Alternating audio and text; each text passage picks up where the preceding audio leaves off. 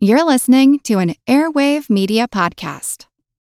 Hello, it is your partner, Big Boy, interested in giving back to your community while making new connections in your neighborhood. Introducing Neighbor to Neighbor, a California volunteers network that empowers you to take action, contribute to local needs, and be a part of something bigger than yourself. Visit ca-neighbors.com to learn more about how you can get to know your neighbor and strengthen your community. Neighbor to Neighbor, it takes a neighborhood. Hello.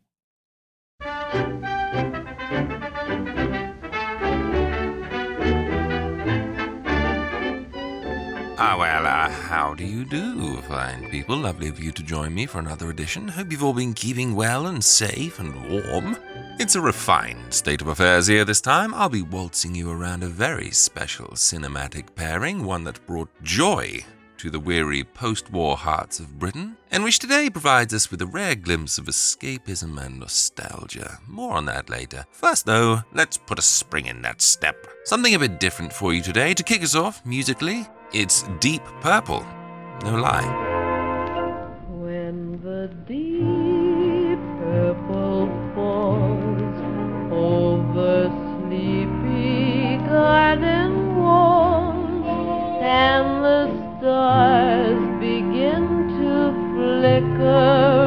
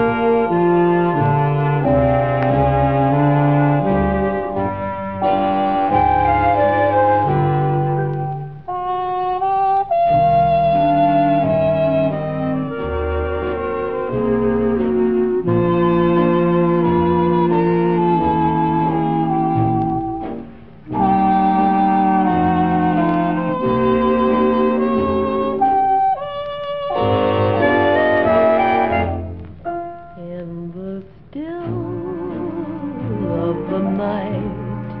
Once again I hold you tight. Though you're gone, your love lives on when moonlight beams. And as long as my heart will beat, lover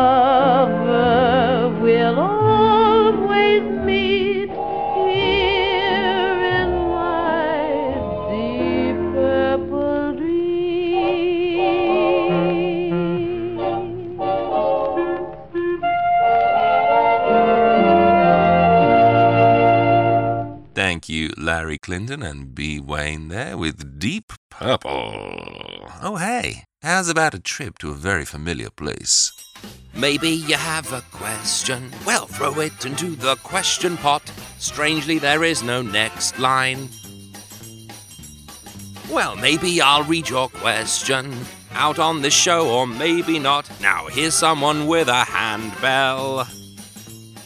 Yes, let's take a paddle in the murky depths of the question pot. Been a while. Good heavens, I'm knee deep here. But let's dunk the old net and see what we come up with. A missive from Adam Hare finds my hook, and it reads I'm sorry if this has been asked before, but Scarlet Street or Woman in the Window? Most people seem to favor Scarlet Street, possibly because the ending feels more true.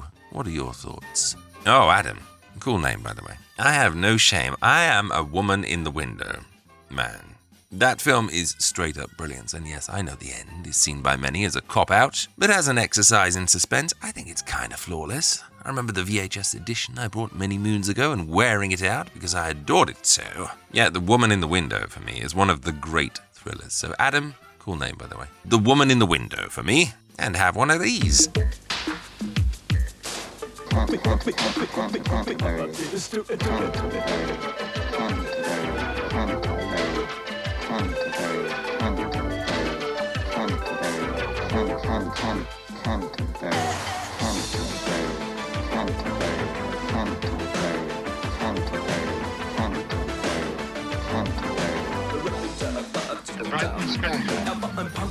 Another mail here from Annie Mount. Lovely to make your acquaintance, Annie. Annie writes I love a movie with a good flashback, especially if it comes with the wavy, dreamy effect thing that makes the screen wobble. In your opinion, which old Hollywood movie contains the best flashback? Love you, Annie. Annie, love you too, and thanks for writing. You know, film noir always has the best flashbacks. Out of the past instantly springs to mind. Although I have to say, when I think of flashbacks, one movie stands alone. Not just flashbacks, but flashbacks within flashbacks within flashbacks. 1946 is The Locket. Absolutely brilliant. If you haven't seen it, it's one of the most intricate, most gripping, twistiest little nightmares you'll ever see. Thanks for the question, Annie, and have one of these for your mantelpiece. I don't know who you are. I don't know what you want. If you are looking for ransom, I can tell you I don't have money. But what I do have are a very particular set of Canterbury. Canterbury. I have acquired over a very long career Canterbury. that make me a nightmare for people like you. If you let my daughter go now, that'll be the end of it. I will not look for you. I will not pursue you. But if you don't, I will look for you. I will find you. And I will Canterbury. you. And remember, if you have a question, then go right on over to attaboyclarence.com, scroll down the homepage, and fling the blighter straight into the question pot. I thank you. So throw your flippin' questions into the shiny question pot. You might hear your question next time. So until then, get your thinking cap on for the question pot. Okay, that's the end. Now we're off to the What's My Line studio for another guessing game, and this is a very special one. Not going to give you any clues here. Just wait till you hear how this mystery guest answers the questions. Okay, prick up your ears. Not that it'll help. Sharpen your wits and see if you can tell who the hell is that Hollywood legend. In the case of our mystery challenger, we get right down to the general questioning, which we will begin with um, Sam Levenson. Well, everybody knows you. That's nice. I wish I could say the same. uh, I'll, I'll start with the broad area of entertainment. Are you in the entertainment industry?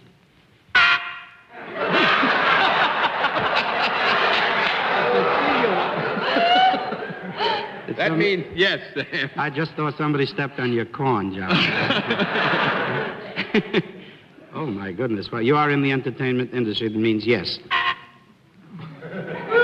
My God, I hope this is human. Sam, maybe it's Lena Horne. It may be. uh, I'll just guess that you sound more like a woman than a man from that sound. Are you a woman? My goodness, Worst my wife never sounds like that. Are you, in the, are you uh, connected with uh, television, ma'am? That means yes? Yep, that's yep. I heard it. you are connected with television. Do you have a program that bears your own name? One down and nine to go, Miss Burnett. Does your television work come from the other coast? You will help me, John. That was a yes? That was a yes. Are you on regularly on television? Do you appear on an evening show? Do you play a part as distinguished from appearing as yourself? New Year's Eve again. Have you, have you also worked in the motion picture business? Are you still working in the motion picture business? That's two down and eight to go, Mr. Sir. Uh, would you be broadly defined as a comedian? The most expressive laryngitis, I must say. Has the program that you star in been running for quite a long time? Are you a blonde on this program?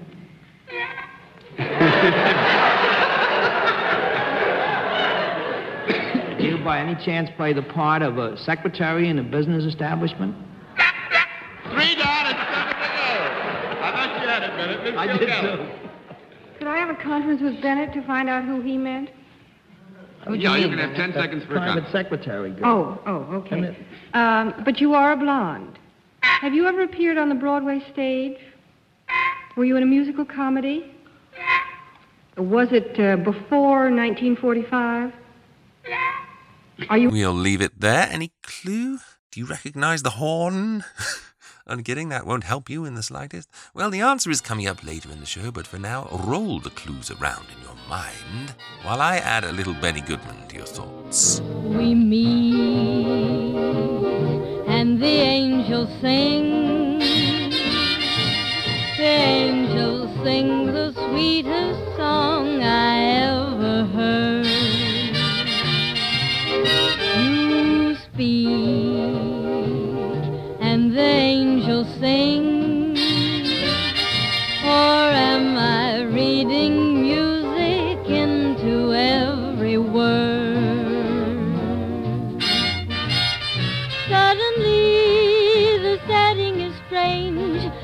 Can see water and moonlight beaming, silver waves that break on some undiscovered shore.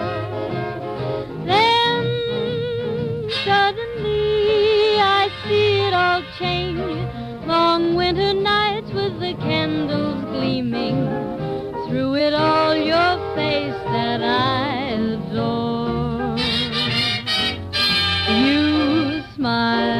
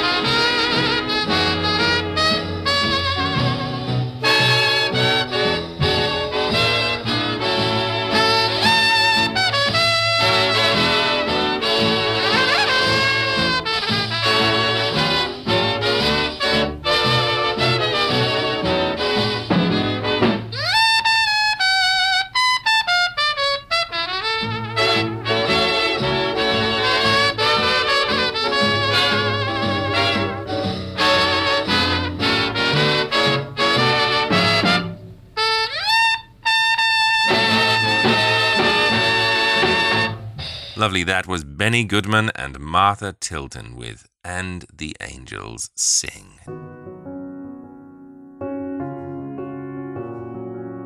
Now, everyone loves a movie partnership, and Hollywood produced some of the finest. Blondell and Cagney Powell and Loy, Hope and Crosby, Laurel and Hardy, Karloff and Experiments. The list goes on. But Britain produced its fair share of screen dream teams too. And none were more of a hit with audiences than Anna Neagle and Michael Wilding. From 1946, their screen adventures together cast a magical spell over an exhausted Blighty. The films were romantic, poignant, dazzling escapism at its finest, and today I'd like to tell you about two of their most remarkable. First up, did 1948 provide their finest hour? Certainly it was at the box office. 1948's Spring in Park Lane. Now, many of you may not have heard of this film. Neagle fans are hopping up and down right now. Yes, calm down. But not everyone knows. Yes, Spring in Park Lane from 1948, a lighter than air confection about a well to do girl being romanced by her footman, who is in fact a lord hiding out from his family. Box office hit, you say? Not just a hit, a gargantuan, colossal, extraordinary success at cinemas upon its release. How successful? Well, in terms of attendance, it sold more tickets than any other British made film ever. To this day, at British cinemas, Spring in Park Lane is the most attended British made film in history. Almost 21 million Britons flocked to picture houses to see it when it was released. To put that into some sort of context for you, the population of Britain in 1948 was 49 million, so almost half the country went to see this thing. Avengers Endgame, which came out in 2019, took 88 million pounds at the UK box office. If you took all the people who'd gone to see Spring in Park Lane and made them see Avengers Endgame, then it would have taken 158 million pounds, which is almost double. So my point here is that the UK has never since seen so many of its citizens turn out for a British made film. In the all-time charts for cinema admissions here in the UK, it still to this day sits at number 5 behind Gone with the Wind, The Sound of Music, Snow White and the Seven Dwarfs and Star Wars. More people saw this film than saw Titanic in the UK one of the most successful British movies of all time.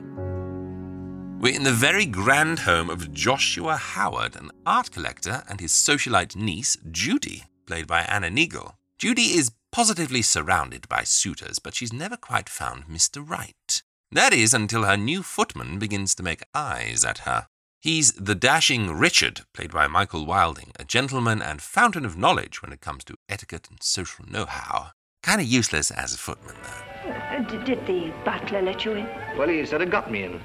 Will you tell me who you're waiting to see? Anyone who pops up, really. Is, is there anything I can do? Not a thing. How about you? A spot of sherry? No, thank you. Very wise. Sherry before 11 and chaos after lunch. Do you mind telling me what it is you want? Well, need we go into that? It's, uh, it's a bit sordid. Really? Well, I'd still like to know, uh, if I'm not being too inquisitive. Oh, of course not, no. Well, should we say um, a fiver a week and every other Thursday? What? Too much? Will you make of it? You're, you're sure that this is the house you meant to come to?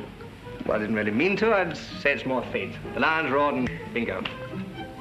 Will you excuse me a moment? Anything I can do? Uh, no, no, stay just where you are. Well, you won't pass this way again, won't you? Oh, yes, yes. Perkins, there's a raving madman there. He says that you let him in. Will you please let him out again? Oh, uh, that isn't a madman, Miss Judy. That's Richard. He's applied for the post of footman here. Footman? Through the course of the story, we discover that Richard is in fact Lord Brent, who's taken a job as footman in order to hide out from his family. But why? And if his secret is revealed, what effect will it have upon not just his blossoming love affair with Miss Judy, but also upon his job as footman? I have some things I want to say to you. Before we go any further, miss, may I say at once how very sorry I am about what occurred last night. I don't know what came over me. I hope you weren't very angry. I was. Oh. Does that mean I must expect my notice, miss? Would you mind? Very much, miss. There are other places. Yes, miss, but I've been very happy here. I should be very sorry to leave.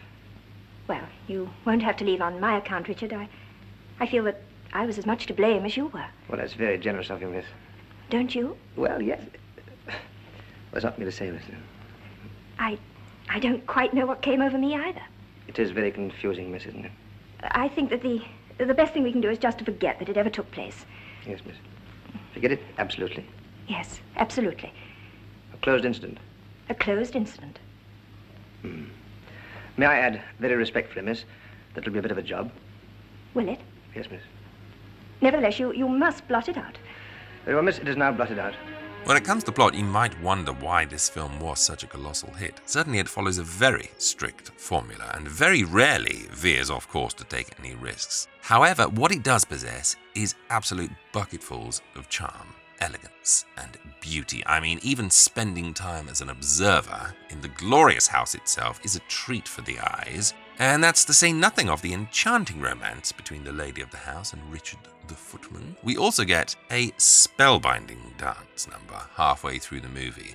Richard is dreaming about his first kiss with Judy, and we enter a slow motion world inside his mind where he whirls her around her bedroom.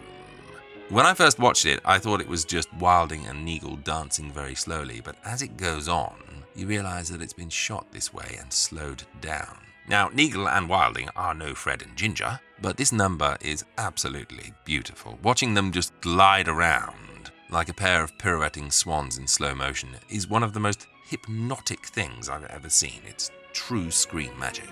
Down the cast, what a genius stroke to cast Tom Walls, very respected stage star, as Judy's art collector uncle. His character is so delightful, especially towards the end of the film when he starts to piece things together. Peter Graves, too, as the so full of himself actor, Basil Maitland, is absolutely hilarious. I can see why audiences adored it so much. It's escapism at its finest. It'll have you swooning and laughing in equal measure, and while it is essentially just a My Man Godfrey story set inside an English house, it's absolutely dazzling to look at. The characters are charming, and you come away from the thing feeling as though your heart has been tickled with feathers. Spring in Park Lane, then. Watching it will turn any rainy day into a spring morning. Streets away, literally, to our next movie from Park Lane to Piccadilly, as we join Neagle and Wilding again in Piccadilly Incident. This film is sometimes known as They Met at Midnight, which is equally as opaque when it comes to describing the actual plot of this film. This was Neagle and Wilding's first movie together, and my first thought upon entering was to assume that it was another frothy little confection that would make my heart giddy. Well, it made my heart giddy, all right, but in an entirely different way. We're squarely and dramatic mode here. Neagle was hot off the back of 1945's I Live in Grosvenor Square, and her husband and producer, Herbert Wilcox, wanted to re-team her with Rex Harrison from that movie. However, Rex was kind of a big deal in Hollywood by then, and so Wilcox had to find someone new. He tried John Mills, but he passed on the role. So he took a chance on Michael Wilding after a suggestion was made, and after seeing Wilding and his wife playing the first scene, he was so sure that they were a fabulous team that he instantly placed Wilding under contract, and so was born one of the finest duos in classic British cinema. Now, as I say, the tone here is very different from the films for which they're known best. This case is unusual, but unfortunately not unique. And no legal machinery exists to meet the circumstances of this and many similar cases arising out of the war period. Until this legal defect is remedied and provision made to meet such cases, the innocent will continue to suffer the embarrassment of social stigma and even ostracism. As you have heard, this case started in 1941, during the height of the Blitz. It was one of the casual things that go with that period. An incident in Piccadilly and a chance meeting of a man and a girl. During a bombing raid in World War II, two strangers meet. They are Diana Fraser, a Wren on her way back to barracks, and Captain Pearson, an intelligence officer. Taking refuge in Pearson's flat, the two wait out the raid and gently get to know each other as the bombs rain down outside. The inevitable happens, of course, and these two lonely souls fall swiftly in love. 72 hours. You can do a lot in 72 hours if you plan it right. You must plan for me, darling. Things are moving so fast, my brain just doesn't seem to function. Right. First we have a cigarette. Who's, um, who's your next of kin? Well, I've an old aunt somewhere up in Scotland, but I haven't seen her for years. You haven't got to ask anyone's permission to do anything you might want to do. No, why? You see that? What is it? That is a special license. With this you can get married more or less whenever you want to. Alan, what are you doing? Oh, I always carry one around. They come in handy at times. Five gal... Well, anyway, will you? Darling, I... Look, I know this is all very quick and hurried, but our, our falling in love was a bit of a rush job, too, wasn't it? And now they're trying to rush you away again. Let's beat them to it, darling. Let's get married tomorrow. Let's have one solid thing in this rush world of theirs. Something that'll last forever and ever and still be as gay and exciting as it is now. Will you, Diana? Darling. Now take a deep breath, count up to ten, and answer the only question that matters a damn. Do you love me? Now, count ten before you answer. I don't have to count, darling. I adore you. Well, that's my plan. Do you like it? I like it very much. The war is as cruel as ever when it comes to fate, though, and as soon as they're married, so too are they torn apart. Alan is sent to North Africa, and Diana is sent to Singapore.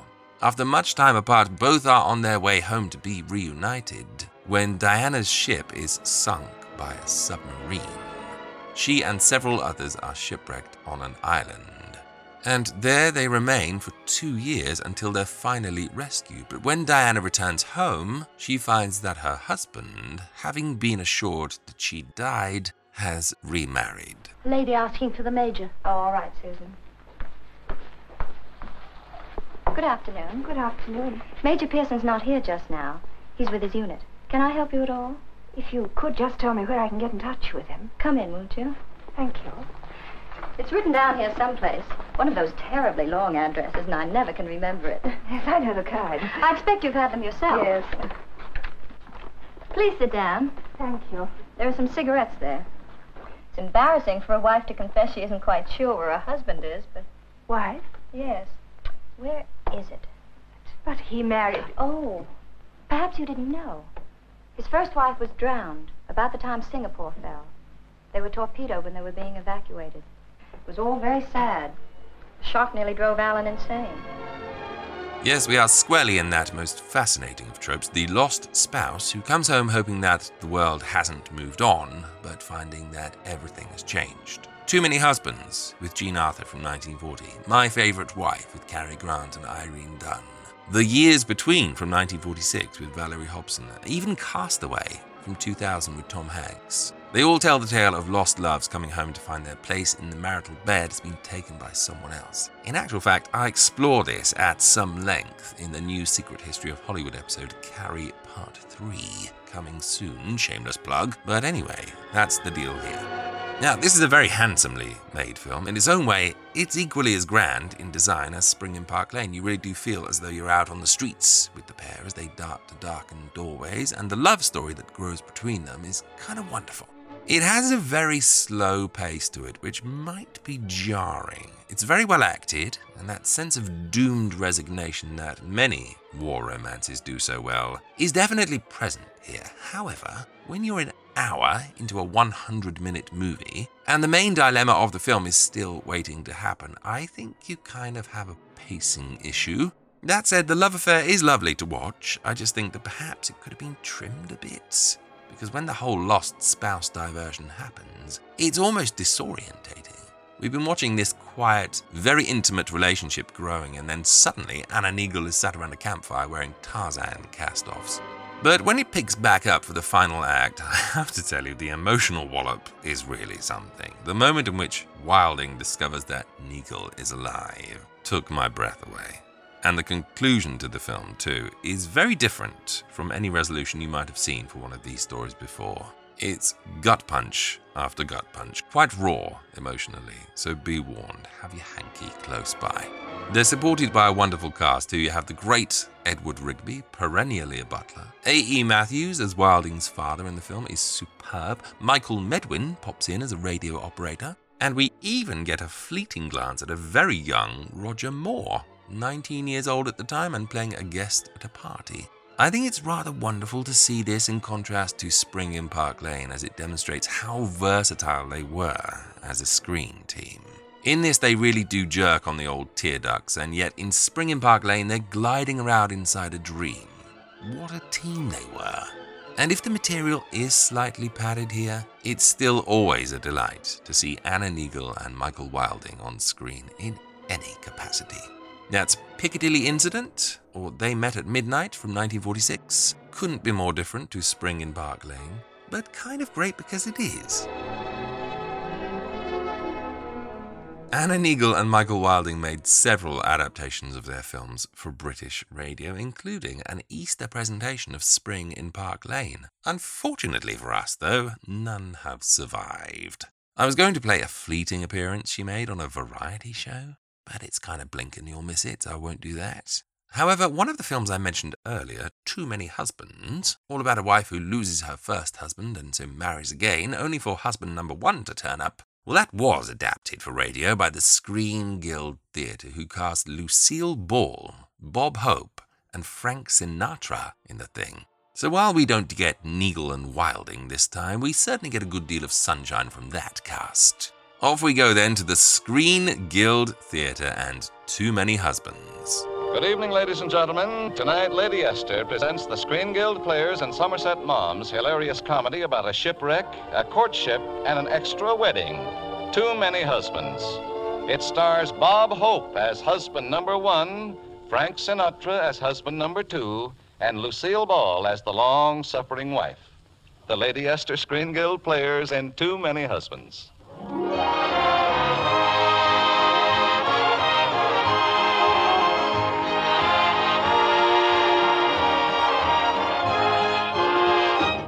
Year ago, Bill Cardew took a solo cruise in a ramshackle boat and disappeared from the face of the earth. His widow, Vicky, married Henry Lowndes, Bill's partner in the candy manufacturing business. This evening, Vicky picked Henry up at the office, and they are just returning home after dinner and a show. Peter, the butler, meets them at the door. Uh, good evening, madam.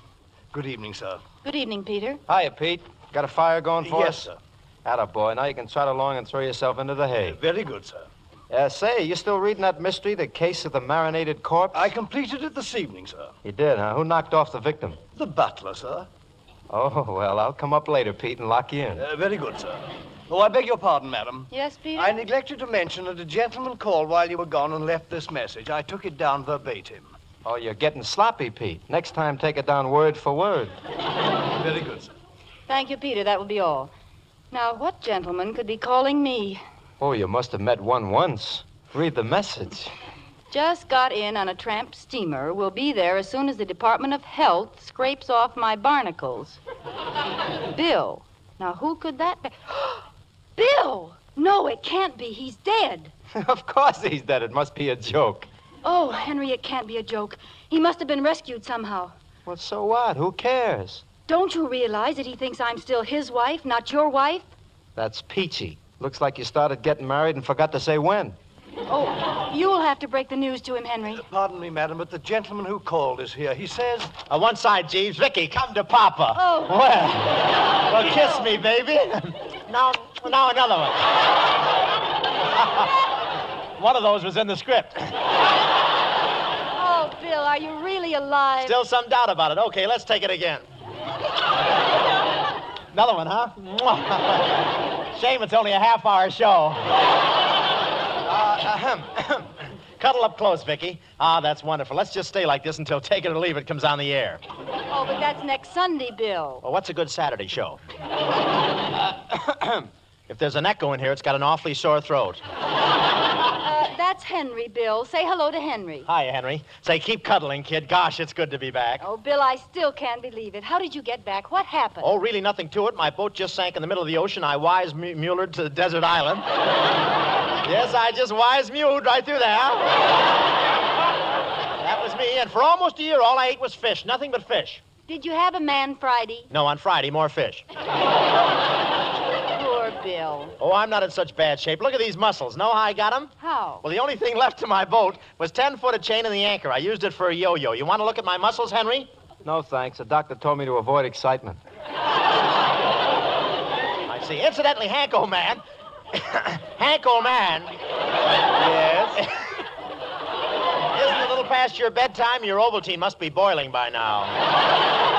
Oh, I don't know. I guess I could manage to stay up a little while longer. Oh, don't force anything, kid. Hello, Bill. Tell us some more about your experiences. Your message said that you got picked up by a steamer, tramp. That's tramp steamer, and cut it out. Well, see you tomorrow, huh, Hank? Come on. Come on, Vicky, honey. Uh, Bill, I think Henry has something to tell you. More? This kid's getting to be quite a chatterbox. Okay. okay, son, tell me, but remember, we're on the air. Uh, hardly know where to begin. Well, I bet it's something about business, huh? Oh, sure, sure, that's it. Remember our best selling candy? You bet. The All Day Delight? That's right, the sucker that improves your pucker. and do you remember Peanut Rapture, the bar with glamour and every goober? Yeah. Well, well, sir, there used to be 11 and a half peanuts in every bar, and I've cut it down to 10 and a half. No. Yes. And I've got the slogan Watch for the day, the 7th of May. Oh, great work, Hank, and good night. Bill, Henry has something really important to tell you, and he'd better tell you now. And it better be important. Come on, let's hear about it. Well, uh, I'm married, Bill. No fooling. Who's the screwy bride? No, wait, don't tell me. Don't tell me. Let me guess. Myrtle? No, you see. Agnes, Bertha, Carolyn, Daisy, Elma, Frances, Gracie, Hildegard, Imogene? Was Henry acquainted with all those girls? Are you kidding? Dorothy Dix used to write to him. Oh, wait. I can't get over it, Hank. Gosh, some of these days you might even become a father. So that's the kind of a man I married, a wolf. Yeah, he's the biggest. What? Who married? Bill, old man. I've got something important to tell you. Oh, so that's it. You've been hanging around here like a salami in a delicatessen because you live here, huh? You're her husband. Well, I'm the nice one. I can't believe this, Vicky. Did you really marry him, or did you just miss a question on truth or consequences? But I thought you were dead, Bill, and I was lonely. Lonely? Why didn't you join the Elks or something? Can't you understand? I loved you so much that when they told me you were dead, I, I went all to pieces and married Henry. Thanks for the fanfare, kid. Well, I didn't mean it that way, Henry. You've been wonderful to me. Oh, I understand, Vicky. I'm out of your life, forgotten. You found happiness, and I'm just a gopher in the garden of love. All right, I'll go. Oh, please, Bill. We don't feel that way about you at all, do we, Henry? Oh, I don't know now. I think he's got hold of something there. Uh, well, you've got one too many husbands. You'll just have to trade one of us in to Madman Muntz. Make up your mind, Vicky. Not now, Bill. We're tired and upset. Let's get a good night's sleep and face the problem in the morning. Henry, you will sleep in the guest room with Bill. Good night, my men. And this is what I dreamed about on that desert island. Come on, lover boy.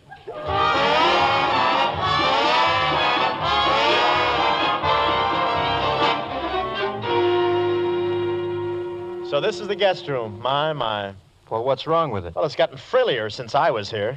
Used to be a room where a man could undress without feeling ashamed. How about a pair of pajamas? Any of mine left around here? Nope. I gave all your stuff to a tramp. Hmm, and on you it looks good. Where do I sleep? There's the bed. You mean we've got to sleep in the same bed? Aren't these tears in my eyes telling you? I'm the guy who's got trouble. Last time I slept with you, I woke up black and blue. That's the night I dreamed I was taking chances on the punch board, remember? Yeah, this is quite a bed. No wonder you're so puny, Henry. You haven't been eating your grape nuts. Well, how do you know? You sneaked them upstairs and put them in this mattress. Why don't you stop beefing? Was there a nice, comfortable bed on that desert island? Well, no, nothing but palm trees. Okay, so there's a chestnut tree in the yard. Go out and hang on your tail. Who is it, a friend or another husband? Come in. I thought I'd see if you boys were all right. Oh, I can't complain. Of course, I could use a pair of pajamas. The water on my knee has just turned into a popsicle. Oh, poor Bill. Where are your pajamas, Henry? I won't tell. Now, I know they're in the second drawer. Go on, get a pair for Bill. Oh, all right. But they'll be much too big for you, wise guy. you get it. Vicky, this is the first chance I've had to tell you how wonderful I am. I mean, how wonderful you are. Look, forget about Henry.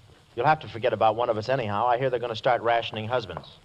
Hey, what are you whispering about? We weren't whispering. No, I was just showing her where a barracuda bit me. You mean where he bit your back? Well, a fellow's got to eat. Please, Bill, I don't want my husbands to quarrel. Give him the pajamas, Henry. Here, take them. Well, good night, boys. I just wanted to be sure you were all right. Hey, wait a minute. I don't feel very good. No? What's the matter? Oh, deadly tropical fever. I've got it all through my body. Couldn't think of a better place for it. Put your hand on my head, Vicky. All right. Why, it's not at all hot, Bill. It will be. Just keep your hand there. Hey, you know, I, I don't I don't feel so good myself. You don't? Stick out your tongue, dear. Oh, that's no fun. You held his head. You know, I don't believe either of you are a bit sick. Now go to sleep and we'll settle everything in the morning. Good night, boys.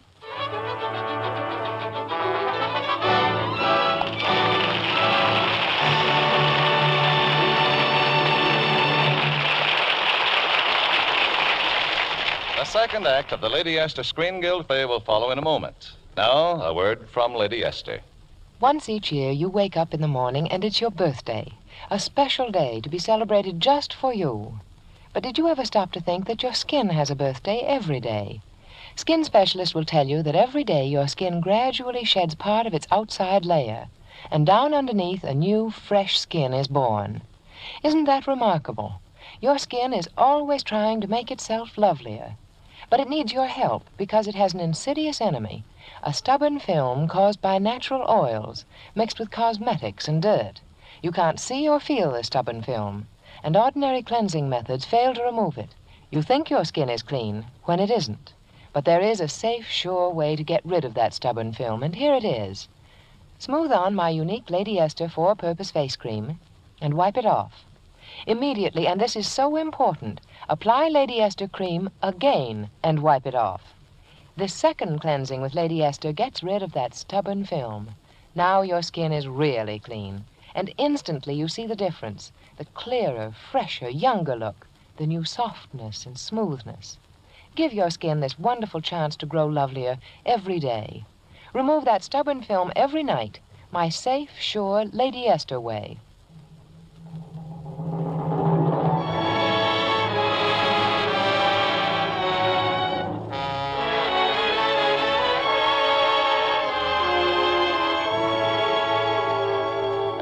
Lady Esther presents the second act of Too Many Husbands, starring Lucille Ball, Bob Hope, and Frank Sinatra.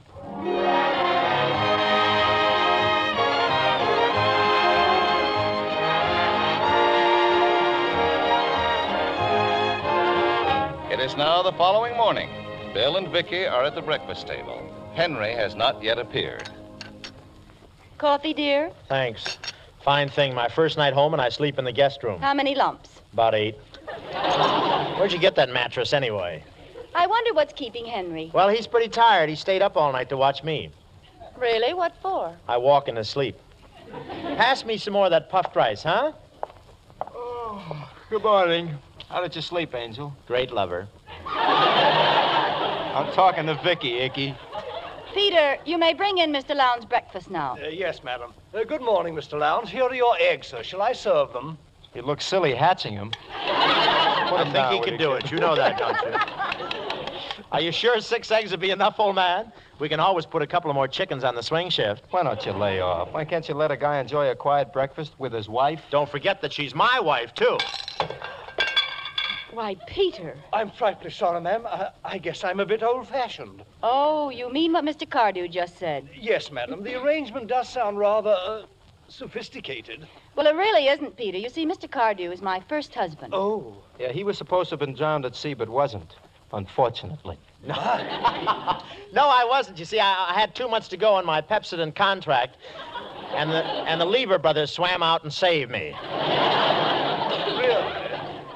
You see, Peter, this is a very involved problem, and I'm afraid it's only the beginning. Oh, madam, not a third one. No, I haven't thought of that, but I can see how it could be habit forming. Well, I once knew a young woman who collected seashells, and it got a dreadful grip on her. Well, tell us more, Peter. Pull yourself together, Pete. The whole thing will be settled by tomorrow. I hope so, sir. Either one of you gentlemen goes or I go.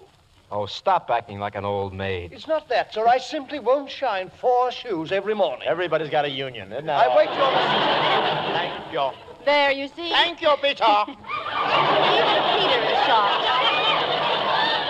Even Peter is shocked because I have one husband too many, and we've got to do something about it. You're right, Vicky. I'll kill Henry this afternoon.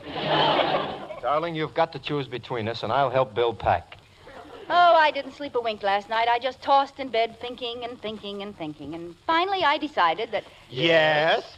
that I couldn't make up my mind. Oh. But the time has come. I must make a decision Oh. now. Good. Good, and I I hope the loser will have the decency What'd to you join the say? I said good, and I hope the loser will have the decency to join the Foreign Legion. Uh, tell me, Bill, if What's you that? lose, will you join the Foreign Legion? Will I do what? Will you join the Foreign Legion? Well, I'll meet you halfway. I go down to the library and read Beau Geste. Stout fellow, aren't you? It's just the way this boy, suit fits. Stop please. that. now just sit there, both of you, and don't say a word. Just let me look at you a little while. Well, look at us, Vic. Uh, Vicky, darling, while you're deciding, I only want you to remember that I came to you in your darkest hour and gave you all the love in my heart. And I only want you to remember that. Honey. And that our life together. And that our life together, if you choose me, will be as happy as it is in my power to make it. I thank you. No, don't give him the Oscar yet. Wait a minute. Oh, Henry. Oh, what a speech. Isn't that nice? He did it up so well, didn't he? Hello, Vic. Henry. What, honey? Henry, you're What, so Hen- oh, sweet. Oh, that's Hen, yes. yes. That's you, Henry. Listen, Vicky, all I want you to... it's a grand line. I don't know why I ignore it like that. All I want you to remember, Vicky, is our first hour together in the tunnel of love at Coney Island. And you swam back. You were peachy. Oh, dear, this is so difficult. If only one of you were good looking or intelligent, it would be much easier. My agent read this stuff. That's it. Intelligent, eh? Say, William, old man. Yes? You don't happen to Where'd know you how go? Oh. you don't happen to know how to... Yes, uh, yes, Hen. Uh, you don't happen to know how to spell pithecanthropus by any chance? Can you say that on the radio? Yes. Pithecanthropus. I'll, re- I'll repeat it for you. Is that a California town? Pithecanthropus, No, yes. I like, I like the way you say it, too. Yeah, pithecanthropus. It is the missing Awful link. time to get lower plate wobble, isn't it? You know what it is, Let's don't go. you? Bill just reach, reach for his razor blade. But what is it? What is Yeah, it? What's it's that? the missing link between man and ape. How do you spell it? C-R-O-S-B-Y. Now, you see? You see, Vicky? With me, big words are everyday conversation. Yeah, well, with me, it's muscles. Can you jump over the breakfast table? Huh? You heard me. Can you jump over the breakfast table? What for? I can wait till the butter comes around to me. Yeah. Well, I... I say you can't. Not that it's anything to a man of my athletic prowess. Well, if there were a reason for my jumping over the table, I could do it too. Uh, watch this, you armchair athlete. Give me a little room, Vicky. Here I go.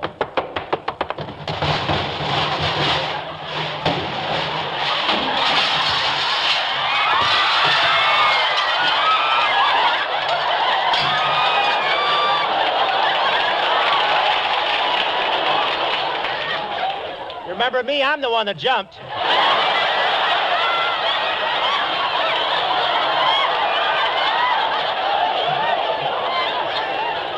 We better get off the air before the sound man destroys himself. Who left that tall spoon in the coffee cup? I don't believe you made it, old man. Bill, Bill, darling, are you hurt? Oh, my. Yes, I am. Hey, What? What's that on the floor right there? Why, it's just some puffed rice, dear. Thank goodness. I thought it was my teeth. Playing games, oh, this is hopeless. I can see right now I'll have to separate you two boys. That's the only way I'll ever come to a decision.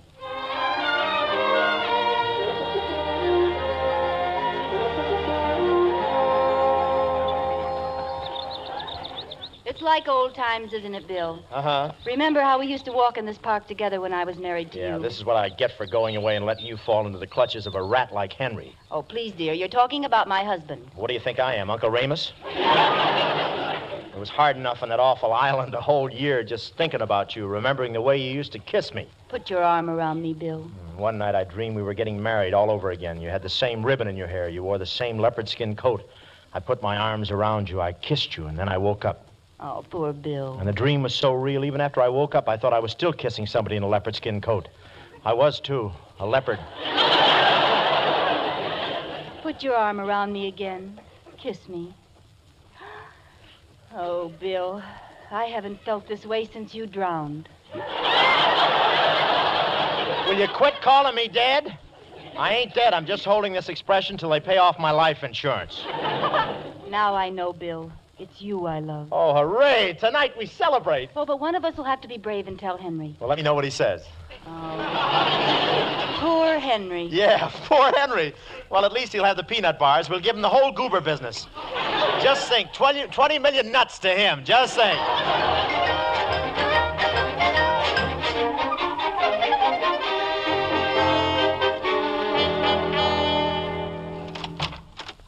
Why, darling, what are you doing here at the office? Don't tell me you're taking an interest in the candy business. I, uh, uh, Henry, there's something I must tell you. Say, I'm sure glad you. I feel, Vicky. Now, what did you want to tell me? Only that I love you, Henry. That's the way to talk. Tonight we celebrate. Tonight we tell the whole world. Yes, darling. Wait till Bill hears this. Ow! He'll cut off his curly hair and weave himself a new mattress. Oh, poor Bill. Yeah. Poor Bill.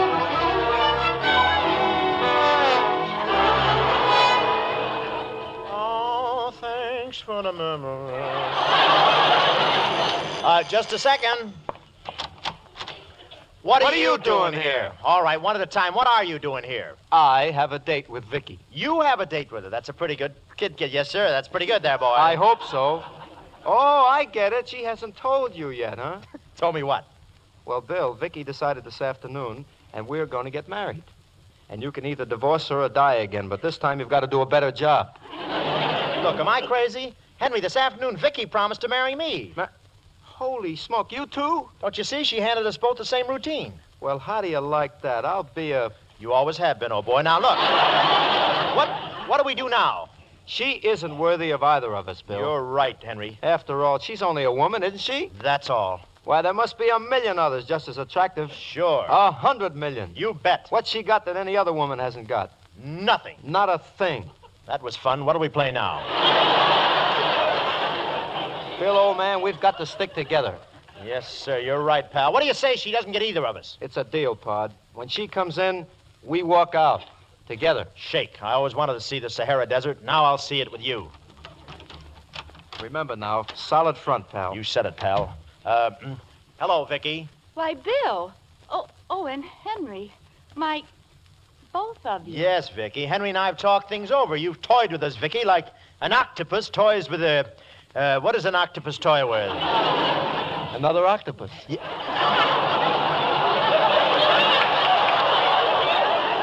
You know, he studied, hasn't he? But I didn't mean to toy with you.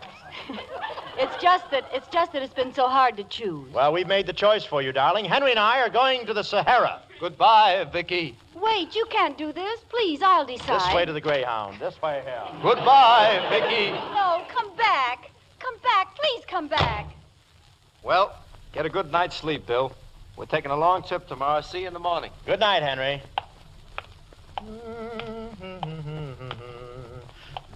Hmm. Well, why not? Bill. Vicky, I had to come back. I had to see. Uh-oh. Hello, Bill. I guess I beat you back from the Sahara Desert, huh? Well, hold your hats, folks. Here we go again.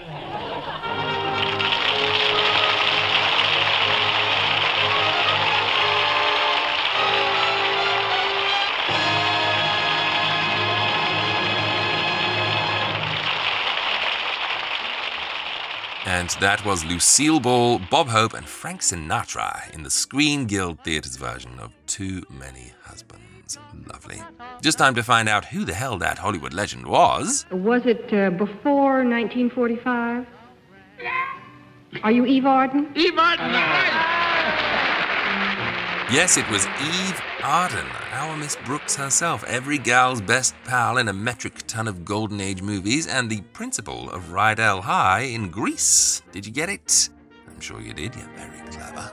Remember, if you'd like more of these shows, there are over 150 bonus episodes now available at Patreon. You can also watch Spring in Park Lane and Piccadilly Incident. As they've now joined the Classic Movie Library, you'll get previews of new Secret History of Hollywood episodes, as well as access to all 11 complete series. You'll get your name in the credits. You'll get movie commentaries. You'll get exclusive access to three new series that are Patreon only.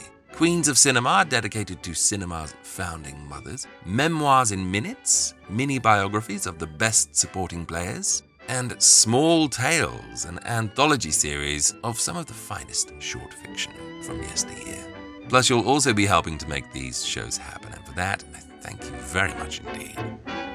Simply go on over to www.patreon.com slash attaboysecrets or click the link in the show notes of this episode. That is all from me for this outing, folks. Thank you for listening. Until next time, take the most marvelous care of yourselves and those you love. And bye for now.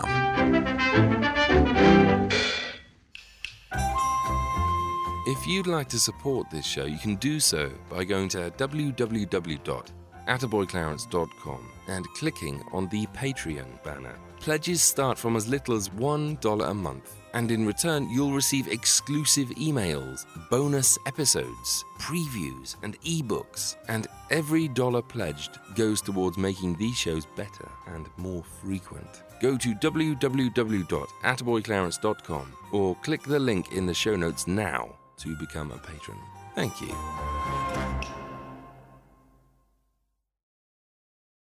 Hello, it is your partner, Big Boy, interested in giving back to your community while making new connections in your neighborhood. Introducing Neighbor to Neighbor, a California volunteers network that empowers you to take action, contribute to local needs, and be a part of something bigger than yourself. Visit c8neighbors.com to learn more about how you can get to know your neighbor and strengthen your community.